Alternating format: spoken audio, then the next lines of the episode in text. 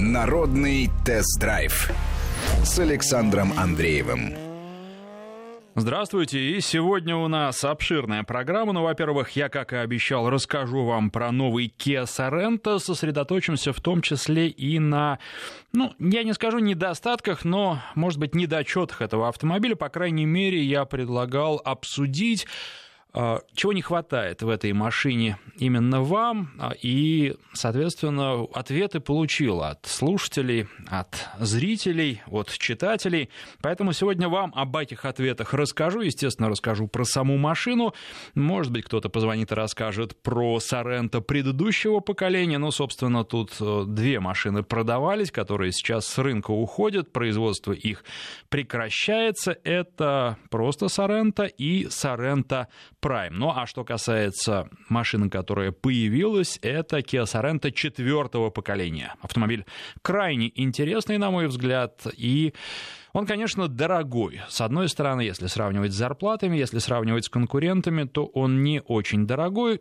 Со мной спорили многие и говорили, что, ну да, в Sorento есть какие-то опции, которых нет в конкурентах, но эти опции нам не нужны. Тут уже вопрос, наверное, кому что нужно и предпочтение водителя. Точно так же вот совсем недавно мне задали опять, ну, ровно такой же вопрос, какой автомобиль из двух лучше.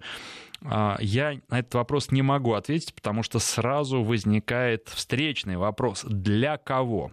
Одни водители любят одно, другие другое. Для одних важно одно, например, динамика, для других другое, например, комфорт. Поэтому нельзя сказать, что одна машина лучше другой. Но то, что одну машину покупают больше, чем другую, и голосуют, например, за одну машину больше, чем за другую, вот это сказать можно, и об этом тоже сегодня поговорим. Я обозначил эту тему, собственно, ну, само голосование я проанонсировал в прошлой программе, а тему я обозначил следующим образом: кто победит, машина-гаджет или, ну, такой классический автомобиль, и должен сказать, что это не я голосовал, это ваше предпочтение. Победила машина-гаджет, то есть современные технологии интересны. Это, кстати, и к вопросу о Kia тоже. Нужны современные технологии, которыми изобилует эта машина, или не нужны? Большинство говорит, что им нужны. Могу теперь ссылаться на мнение большинства. Подробности чуть позже. Еще я хотел с вами поговорить о китайских машинах совсем немного, просто рассказать о том, какие китайские машины покупают в России больше всего, и при этом хочу подчеркнуть, что пока ни один китайский автомобиль в этом году не превысил, его продажи не превысили отметки в пять тысяч единиц. Это не так уж много для нашего рынка, с одной стороны, с другой стороны, все равно это заставляет задуматься, и я хочу сказать, что это неплохие результаты, которые демонстрируют китайские автомобили. Думаю, что демонстрируют вполне заслуженно, хотя когда вы задумываете о покупке китайского автомобиля, конечно, нужно взвешивать очень много за и против. Но об этом мы поговорим впоследствии, потому что я не зря поднимаю тему китайских автомобилей, я связался с представительствами, и в ближайшие месяца полтора сразу четыре китайских автомобиля планирую взять на тест. Рассказывать вам, конечно, о них буду не сразу, а с паузой какой-то, то есть не будет у нас такого, что пойдут сплошь прям китайские автомобили. Тем не менее, в том числе и новинки рынки, рынка, и в том числе и самый продаваемый китайский автомобиль в России я планирую взять на тест-драйв. Ну и планы эти подтверждены договоренностями с представительствами, поэтому это, эти машины будут на тесте, я надеюсь, если не случится какого-то прям ужасного форс-мажора. Понятно, что когда речь идет об автомобилях, они и ломаются, что, правда, редко бывает с новыми автомобилями, и плюс они в ДТП попадают иногда и выходят в пресс-парке на время из строя, на то время, которое требуется, чтобы их починить. Тем не менее, я надеюсь, что все будет хорошо и все будет по плану. Так, что еще я хотел с вами сегодня обсудить? А, ну вот, наверное, с этого и начну, с нового штрафа. Это довольно интересная вещь, о которой, наверное, многие водители уже знают, а многие не знают. Теперь в Москве, правда, пока это только в одном месте, штрафуют за проезд по парковочным местам. Логика такая: вы пересекаете сплошную линию, пусть она и не вдоль идет дороги, а поперек. Раз пересекаете, то штраф пятьсот рублей за такое нарушение. И фиксируют это нарушение камеры. Для многих водителей это стало неожиданностью. Я, честно говоря, не хочу тут э, не спорить. Это вот просто, ну, как данность я э, говорю о том, что есть теперь такое в Москве. Пока только на одной улице, в одном месте, но, естественно, эксперимент будут расширять. Да и, в общем, наверное, это не эксперимент даже. Это просто... Э, Вот такие новые правила. Пока такая камера стоит только на улице Косыгина у дома номер семь в Москве, но ждем новых. И водители, которые там получили штрафы, были удивлены. За что? Я не успел доехать именно на это место и посмотреть, как там все организовано. И вот что хочу сказать, хотелось бы, прежде чем такие камеры будут появляться, чтобы... место, где все это происходит, было серьезно изучено. Потому что, помимо всего прочего, городские власти ведь планируют еще сделать возможным проезд по таким парковочным местам там, где это нужно и там, где это можно делать, сделать не сплошные линии, а прерывистые на парковках у обочины, и, наверное, это логично, потому что в некоторых местах, ну, просто неудобно поворачивать. Машины выстраиваются в один ряд, если не ехать по парковочным местам, и тогда просто дольше все стоят, потому что светофор включается, ну, вот там уже после того, как светофор включился, машины начинают делиться и разъезжаться непосредственно у светофора на тех, кто едет прямо, и, например, на тех, кто едет направо, и в итоге пробки будут больше. Поэтому... Конечно, хотелось бы, чтобы все эти камеры устанавливались только после тщательного изучения обстановки. И еще то, что я хотел вам сказать по поводу коронавируса. Конечно, те данные, которые к нам приходят, они абсолютно не радуют. И здесь, ну, я не то чтобы хотел призвать, я бы хотел рассказать вам, высказать свою точку зрения, а дальше уже все люди взрослые и все знают, как поступать. Дело в том, что, на мой взгляд, ситуация не очень хорошая, и каждый должен сейчас сделать то, что от него зависит, для того, чтобы она не ухудшалась и не усугублялась. Говорят носить маски, значит носить маски. Тем более, что вот в истории с масками... На мой взгляд, тут два аспекта. Ведь те люди, которые маски не носят, например, в магазин без них пытаются ходить, они еще и подставляют тех же самых кассиров. Я не говорю, что про владельцев магазинов, а в первую очередь людей, с которыми они общаются, часто постоянно, потому что спрашивать будут с кассиров, с тех, кто работает в зале, почему у вас посетители без масок. Поэтому, на мой взгляд, ну вот я, я просто не могу, честно говоря, прийти в магазин сейчас без маски. Около дома я всех кассиров знаю, да, на рынке я продавцов знаю и хожу постоянно к одним и тем же продавцам. И, ну вот, знать, что человек из-за меня будет рисковать из-за того, что я по своим каким-то там убеждением, или как это еще можно назвать, не надел маску, я этого делать не буду. Еще плюс я не хочу, чтобы потом у меня была какая-то доля вины, если, например, будут вынуждены власти, например, городские, ввести снова режим самоизоляции. Я не хочу быть к, этим, к этому причастным, потому что я знаю, что это будет тяжело, ну, для малого бизнеса и для, думаю, что не малого бизнеса, да и для всех это будет тяжело и психологически. Поэтому, ну, я стараюсь сделать все от меня зависящее для того, чтобы этого не произошло, для того, чтобы... Вот, ну, многое от нас не зависит, но то, что от нас зависит, конечно, нужно делать для того, чтобы... Я считаю, что я должен делать для того, чтобы снизить эту угрозу и от проблем максимально избавиться. Получится или нет, не знаю, но я, по крайней мере, буду уверен, что я все возможное сделал. Что касается там вот принимаемых мер, у меня своя точка зрения по поводу разных мер, но совершенно не собираюсь, во-первых, ее высказывать, а во-вторых, считаю, что я не самый умный, я не специалист по болезням, поэтому я буду следовать тому, что говорят именно специалисты. дальше уже ответственность на них. Я то, что могу, сделаю. Так, теперь давайте возвращаться к машинам и Kia Sorento. Ну, э, во-первых, автомобиль... Э, нет, стоп. Давайте так, давайте я назову координаты эфира и скажу, что можно звонить прямо сейчас. Как только звонки пойдут, я начну их принимать. Точно так же сообщения присылайте ваши. Возможно, вы уже прислали. Сейчас я посмотрю на нашем портале, есть ли сообщения.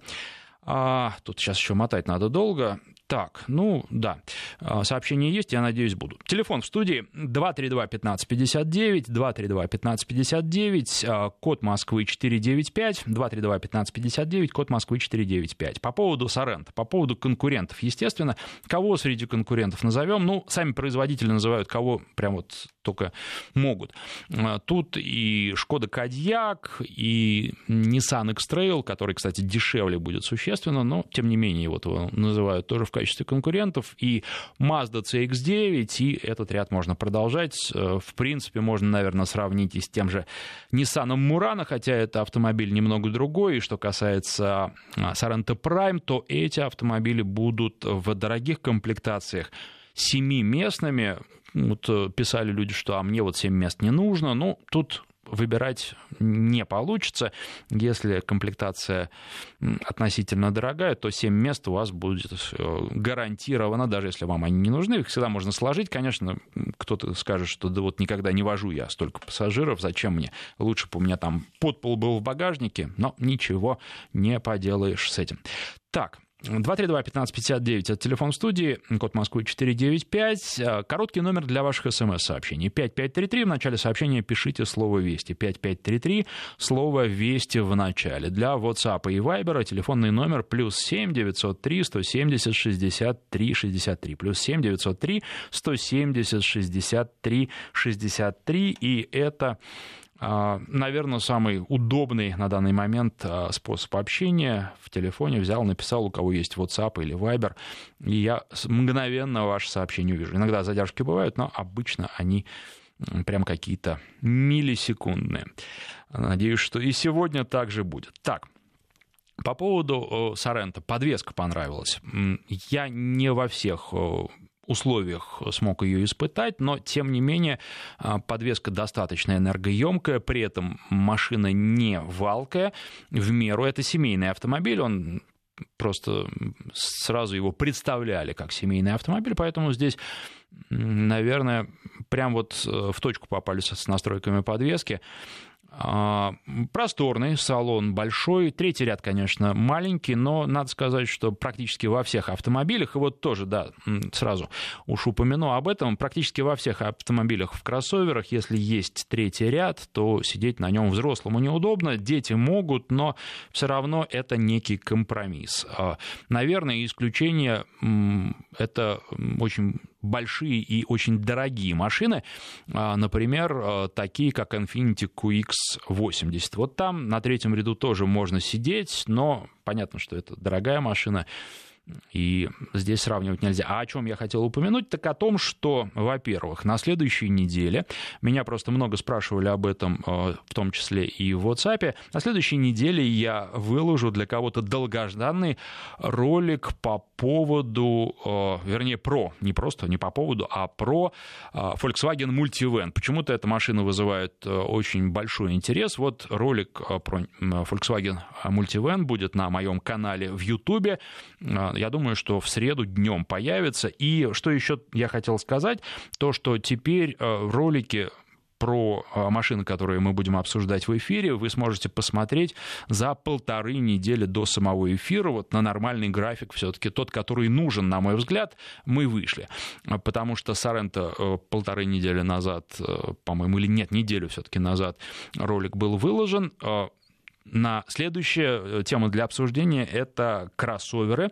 Кроссоверы такие, как Mazda си икс пять. Ролик про Mazda си икс пять уже есть на канале, и будем обсуждать. Ну, естественно, не только ее, а еще и конкурентов, таких как Tiguan, таких как Mitsubishi Outlander и так далее, и тому подобное. Тут достаточно много конкурентов.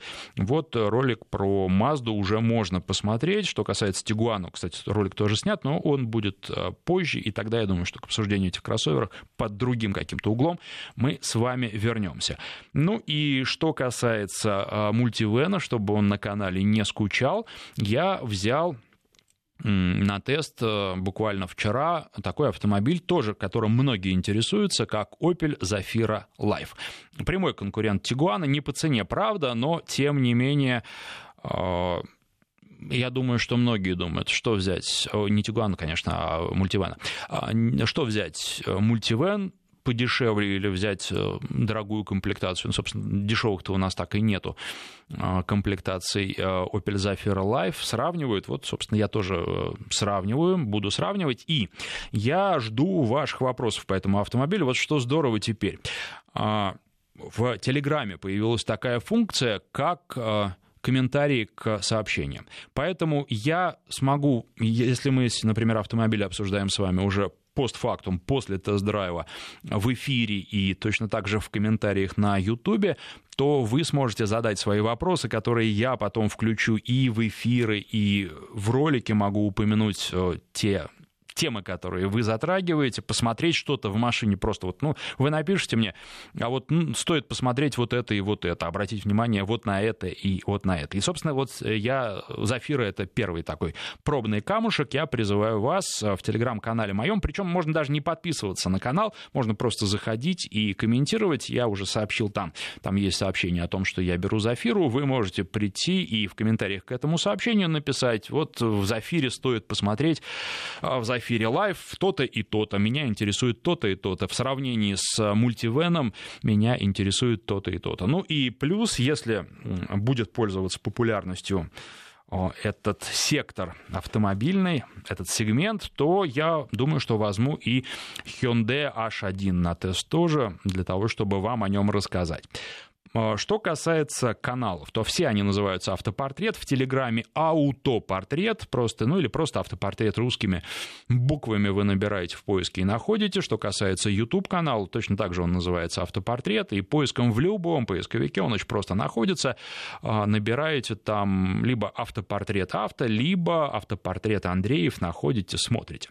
Вот так. И, конечно, очень здорово. Вы мне, собственно, очень поможете своими вопросами, но и получите ту информацию, которые вас интересуют тоже впоследствии в эфире, ну а может быть прям там же и в чате э, телеграм-канала. два три два пятнадцать пятьдесят девять, телефон в студии, и первый, кто позвонил, это Николай. Николай, здравствуйте. Здравствуйте, я благодарен вам за такую передачу, вот э, с такой тематикой. А у меня, собственно, вот о чем. Э, около десяти лет я езжу на Nissan Note, брал его в салоне. Но эта машина, у меня не одна машинка, значит, уникальная. Она меня никогда не подводила, спасала жизнь. Никаких поломок. Но она почему-то у нас пропала с рынка. Вот причем удивительно. И, и вот этот Note, енотик я называю, угу. и Micra еще был Nissan, они, насколько я знаю, пользовались спросом. Но почему-то у нас их нет. Хотя в Европе, я знаю, есть Nissan Note новые. Вот. Есть ли перспектива какая-то, что у нас они появятся? Спасибо большое. Николай, спасибо за вопрос. Должен вас расстроить. В ближайшее время никаких подобных перспектив нет. Я тесно общаюсь с представителями компании Nissan. Нет, они не будут привозить ни Note, ни Micra. К сожалению, рынки у нас с Европой разные. Ну, в чем-то, к сожалению, в чем-то нет. Европейский рынок, он более емкий, поэтому у них больше моделей. У нас, как вы знаете, рынок автомобильный сокращается, машин продается все меньше и меньше. Причина тоже известна, и в мире примерно такая же тенденция. Поэтому производителям просто невыгодно очень много моделей привозить, широкий модельный ряд держать. Правые представители Nissan в данном конкретном случае с Note, про него вопросы очень часто задают, и я не знаю, я не могу ответить на этот вопрос, да и никто не может ответить, это нужно экспериментально просто привозить машину и смотреть, будет она продаваться или не будет. Но такие эксперименты стоят денег, тут же нужно для того, чтобы привести машину, сертифицировать, нужно как минимум две машины разбить на тестах, на краш-тестах. И вот считают все представители компании, считают, что нет, не окупятся эти затраты. Ну и плюс вы понимаете, там, да, продажи требуют определенных усилий. У Nissan есть завод в России, но стоит ли собирать эти машины на заводе в России, тоже все просчитывается, потому что поставить машину на конвейер, локализовать производство, это денег стоит. Вот посчитали и решили, что нет, оно того не будет стоить. Правы или нет, тут никто вам на этот ответ вопрос, на этот вопрос ответ не даст, тут только жизнь, только практика покажет, какие компании будут чувствовать на нашем рынке себя хорошо, какие будут чувствовать себя не очень хорошо. Ну и вот то же самое касается микров. Все-таки вы должны обратить внимание, что этот автомобиль, как и автомобили-конкуренты, не слишком популярны, не так много их на наших дорогах. И многие производители еще в более тучные годы пытались их привозить. И такие машины конкурентов. И вот не получалось у них, в итоге свернули они это. У нас кроссоверы популярны, и прям все.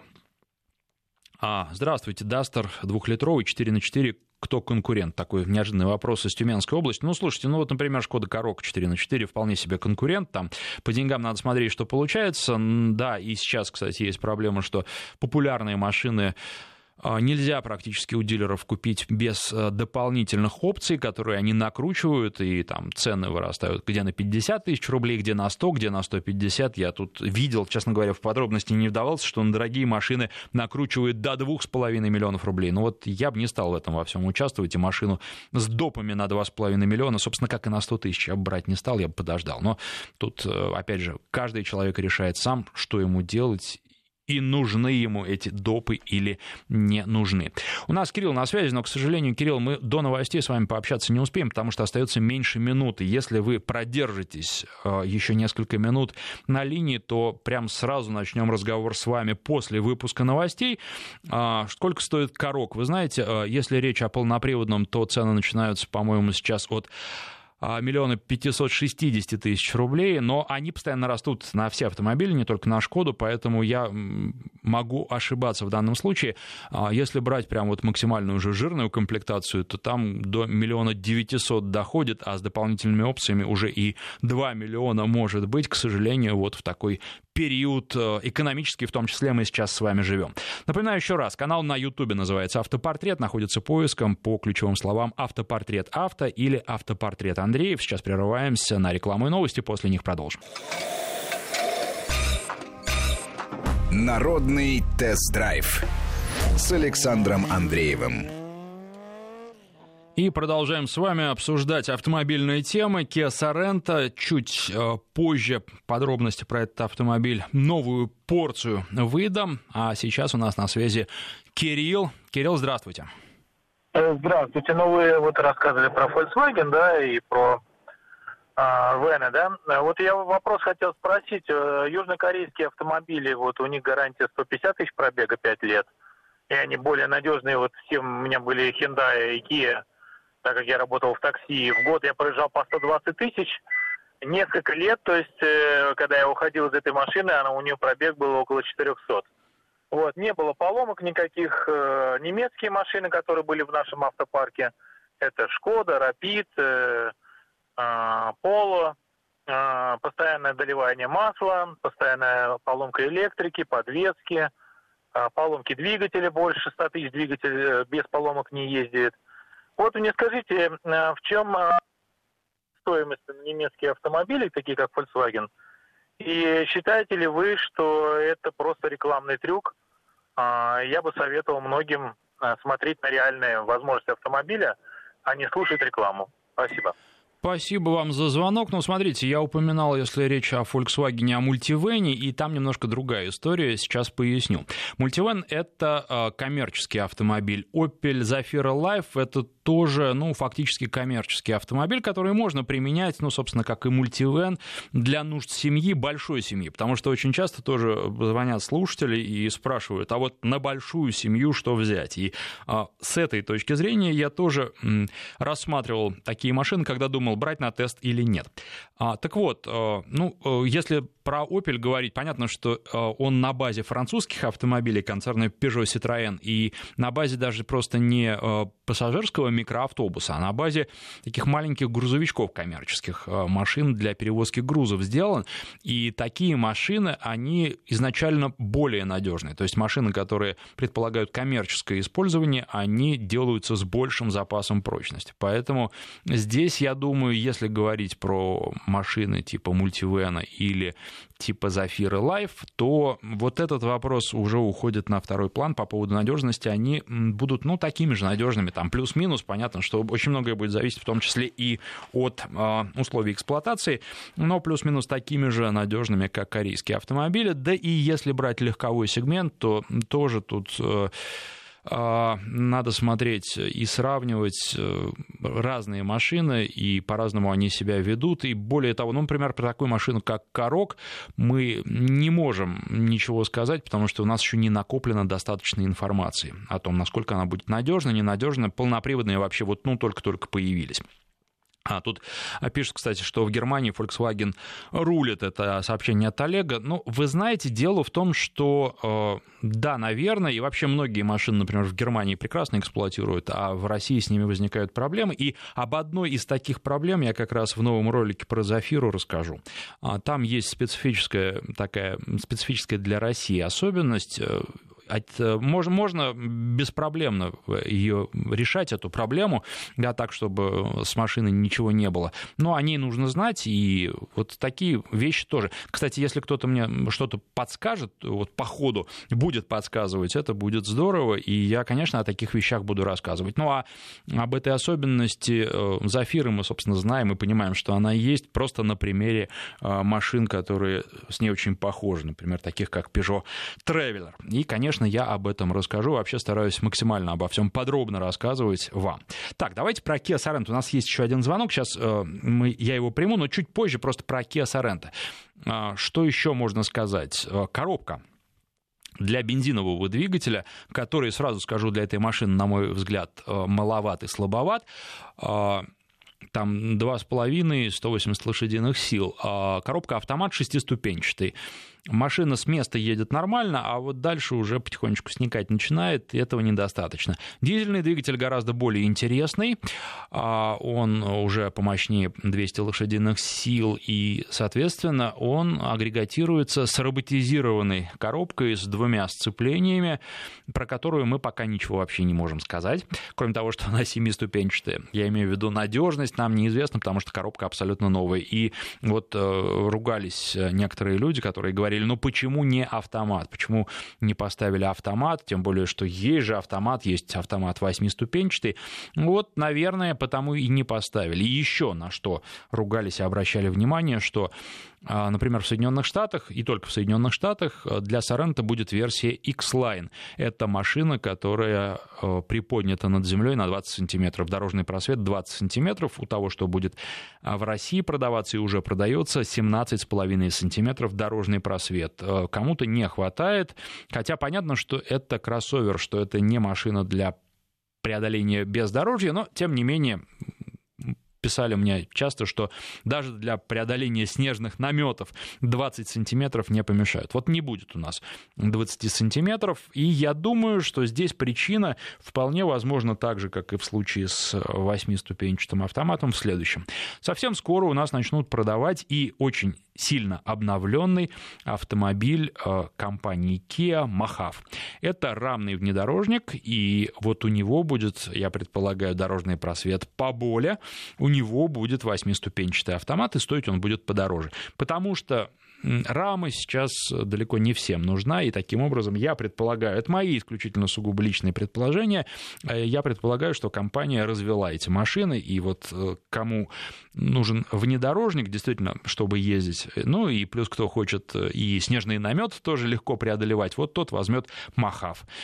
Кто интересуется просто семейным кроссовером, и, наверное, подешевле, цена не объявлена, но я предполагаю, что Соренто все-таки подешевле будет, вот те возьмут Соренто. И, а если сделать Соренто прям, знаете, вот таким шоколадным, и с дорожным просветом, и с коробкой восьмиступенчатый автомат, то большинство бросится покупать Соренто, а Мохав никто покупать не будет. Вот, собственно, и такое достаточно простое объяснение.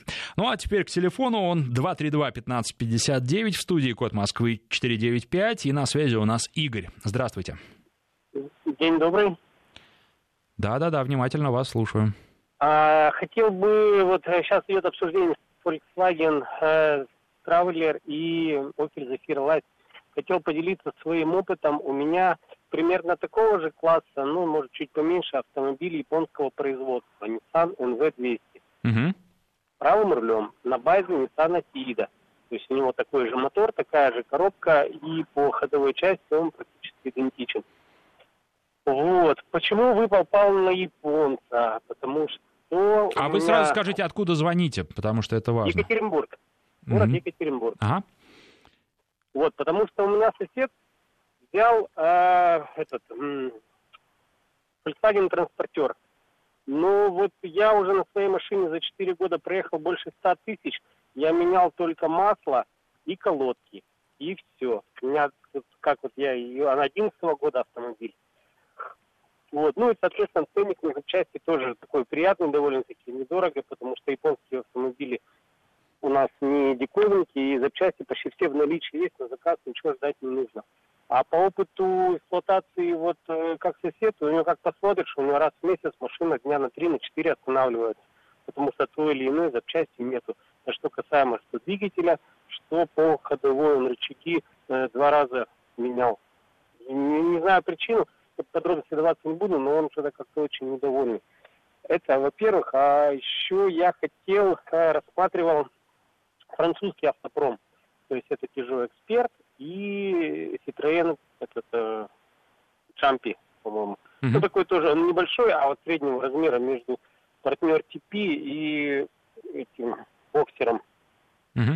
Ну, тоже как бы посмотрел, во-первых, цена неадекватно очень высокая. Мне использую для работы, мне нужно зарабатывать минимум сто пятьдесят тысяч, чтобы обслуживать его дальнейшее, ну, чтобы его отбить, потому что цена за миллион новой, новой версии, во-первых. Во-вторых, если это брать лизинг или кредит, это мне нужно заработать деньги, это мне нужно отдать кредит, плюс обслуживаться у дилера. Обслуживание тоже не самое дешевое. И поэтому вот я как бы француза сразу отмел, причем качество топливной аппаратуры и самих моторов тоже как бы вызывает нарекания, потому что очень много людей, ну, я по роду деятельности встречаюсь, кто ездит на таких машинах, спрашиваю, интересуюсь. Все говорят, после ста двадцати примерно тысяч у всех проблемы начинаются с моторами. Можно что с форсунки, э, там с ГРМ какие-то проблемы. У некоторых шатуны даже бывают, обрывают. Но как бы для коммерческого транспорта сто тысяч и на ремонт это несерьезно. У меня сейчас на спидометре больше двести тысяч. И вот я уже как повторюсь, я кроме замены масла и колодок, я с этим автомобилем это не знаю. Хотя он э, грузоподъемность у него восемьсот килограмм. Ну, шестьсот по паспорту, восемьсот она едет. И объем грузовой два с половиной куба примерно. Передний привод, сзади балка, рессоры, то есть простейший автомобиль. Причем в Европе он есть, но в отличие от э, японской версии, там идут дизельные моторы и механика. И плюс еще есть пассажирская версия. Но у нас по каким-то причинам эти машины вообще не везут. Ну, может быть, конкуренции боятся, может быть, еще что-то, потому что по своим техническим и эксплуатационным характеристикам этот автомобиль, ну, меня, допустим, устраивает, меня радует. И когда придет время менять, я, наверное, поменяю мотор на контрактный и буду на нем ездить дальше. Понятно, спасибо вам за такой подробный рассказ. Вот очень здорово будет, если в Телеграме даже не так подробно, но тем не менее вы будете тоже отвечать и писать комментарии к машинам, которые я собираюсь или только что взял на тест. И, естественно, я буду потом рассказывать о подобных, подробных комментариях. Я, собственно, добавлять даже ничего не буду, все очень здорово рассказано. Вот я буду тоже добавлять ваше мнение. Что касается машины гаджета, это вот к Телеграму тоже возвращаемся. Я задал в прошлой программе вам вопрос, что бы вы выбрали, если бы вам предложили вот просто два автомобиля. Шкоду Корок полноприводную или Suzuki эс икс четыре, тоже полноприводный. Они стоят примерно одних денег в максимальной комплектации. Ну и по, третий вариант был «Я пешеход». Он, наверное, им воспользовались, судя по тому, что семь процентов пешеходов оказалось, им воспользовались люди, которые ни одну бы из этих машин точно не взяли. Но вот Корок я позиционировал как такую машину гаджет, это на самом деле так и есть. Много разных современных функций в ней. А эс икс четыре такой настоящий автомобиль, знаете, вот, ну, в хорошем понимании этого слова, старый проверенный. Там есть тоже что-то модерновое, но совсем не так много, как в Короке. Так вот, семьдесят три процента проголосовали за автомобиль-гаджет и только двадцать процентов за эс икс четыре. Правда, двадцать процентов это тоже немало, но, тем не менее, соотношение семьдесят три процента и двадцать процентов, ну, еще раз, семь процентов было пешеходов. Кстати, голосование я еще не закрыл в Телеграм-канале, вы тоже можете а, принять участие, если с таким соотношением, с таким раскладом не согласны. Я думаю, что через пару дней я закрою голосование и подведем уже в Телеграме его итоги. Еще раз напомню, Телеграм-канал называется «Автопортрет». Портрет находится латиницей, если то аутопортрет, а вторая буква «Ю». Ну и там, собственно, будем и машины новые, которые я беру на тест, обсуждать, свои комментарии, вопросы вы можете задавать легко по этим машинам. Ну и вообще будем общаться, уже общаемся, и здорово это получается. Комментарии прям отличная вещь. Там я посмотрел на Телеграм вообще по-другому, под другим углом. Что касается YouTube-канала, тоже называется «Автопортрет», поиском «Автопортрет авто» или «Автопортрет Андреев». В любом поисковике два этих слова забиваете, сразу находите ссылку на канал. По поводу Kia Sorento ролик там уже неделю лежит, и можете посмотреть все подробно. Я максимально подробно постарался про этот автомобиль рассказать.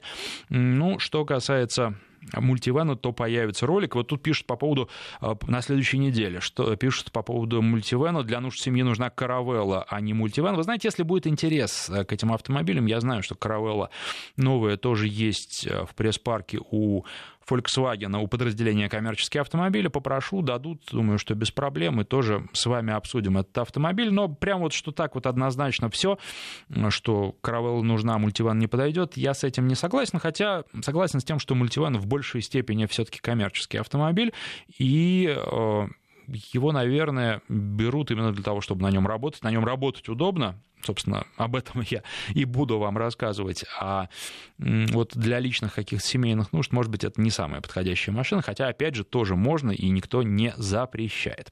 два три два пятнадцать пятьдесят девять, Вячеслав у нас на связи, здравствуйте. Я по поводу Peugeot Traveller хотел сказать. Вот я... Ага. уже эксплуатирую год автомобиля. Естественно, конечно, я сделал в нем шумоизоляцию, шумоизоляцию, потому что машина немножко шумная на трассе. Проехал двадцать пять тысяч километров, никаких проблем с машиной нет. Конечно, ТО немножко дороговато, но по ходовым качествам автомобиль превышает, то есть я выбирал или Multivan купить, ну, или, ну, Volkswagen, или э, вот француза. Uh-huh. Я выбрал француза, потому что по комфорту езды, по подвеске э, Peugeot намного круче, чем э, это самое, э, чем Volkswagen. И он на дороге очень хорошо стоит. И он комфортно мягкий. Вот. Единственное, конечно, минус по салону, что там не раскладывается сиденье, кровать не делается. Да, вот. Это существенный а... минус, недостаток. Вот. А так машина великолепная просто, просто идеальная. Вот. Коробка, я взял с коробкой автомат, вот, немножко привыкал к этой шайбе, ну, привык и все нормально. Я не знаю, машина-то сделана на базе э, японского автомобиля. По двигателям, вот, например, если даже большегрузные брать Peugeot, Citroёны, Форды намного чаще ломаются, чем Пежошки. Двигатели, неправда, у них очень хорошие, надежные. Вот. Так что вот так вот. Спасибо вам за звонок. Отлично. Еще один плюс в адрес, в копилку французского автопрома. Ну и вообще, когда речь идет о коммерческой технике или близкой коммерческой, там другие немножко расклады, не такие, как на легковом рынке, и предпочтения у водителей тоже не такие, потому что требования предъявляются к автомобилям немного другие. Так, обещал вам про китайские автомобили еще сказать. Лидеры продаж в России. Первая пятерка — это Geely Atlas. Скоро беру его на тест. Haval эф семь. Собственно, мы его с вами и обсуждали уже, причем давно. Никаких вопросов нет. Дальше на третьем месте идет Chery Tiggo четыре. Пока он обойден моим вниманием. Но я думаю, что будет интерес, опять же, и его возьму, и его обсудим. Geely Coolray. Беру, скоро беру. И пятое место — Haval эф семь икс. Тоже, собственно, мы с вами обсуждали его. Он мало чем отличается, с технической точки зрения ничем не отличается от просто эф семь, кузов просто другой. Вот. Ну, этот автомобиль тоже, и ролик на канале про него есть, и, в общем, мы широко с вами его обсудили. Теперь еще о чем хотел бы вам сказать, это по поводу машин о подписке. Буквально по подписке. Буквально несколько слов, потому что компания Hyundai отчиталась о своей программе предоставления машин по подписке, потому что уже год они в России по этой программе работают. Ну и, в общем, если коротко говорить, что сообщили они, что у них все шоколадно. Ну, кто бы сомневался, да, тем более, что, ну, кто, во-первых, на рынок пришел первым, а они пришли не совсем первыми, но одними из первых и массово первыми, совершенно точно, вот, ну, такой, начали услугу массово предоставлять, потому что на рынке сейчас существует, услуга востребована, и существует дефицит машин, то есть желающих взять машину по подписке больше, чем самих машин, которые предоставляют, поэтому компания может выбирать, там, как прям с банковскими кредитами, вам дадим, а вы вот недостаточно благонадежно вам не дадим и тому подобное. То есть, ну, пока, пока все просто очень хорошо. И, естественно, тут маржа достаточно большая. Раз спрос превышает предложение, то можно просить за эту услугу больше денег, что, собственно, я думаю, и делают, потому что как только конкуренция будет расти, цены будут выравниваться.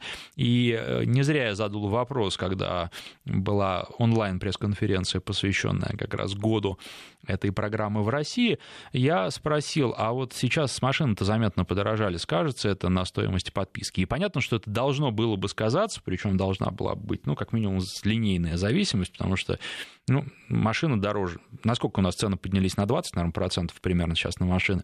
Вот, ну, и, ну, насколько, вернее, даже не цены на машины, насколько у нас валютный курс вырос. Процентов на двадцать. Вот. И, соответственно, наверное, цены тоже должны были вырасти. Нет, они не вырастут пока. И просто по этому показателю вы можете судить о том, насколько большая маржа заложена сейчас пока в этот бизнес.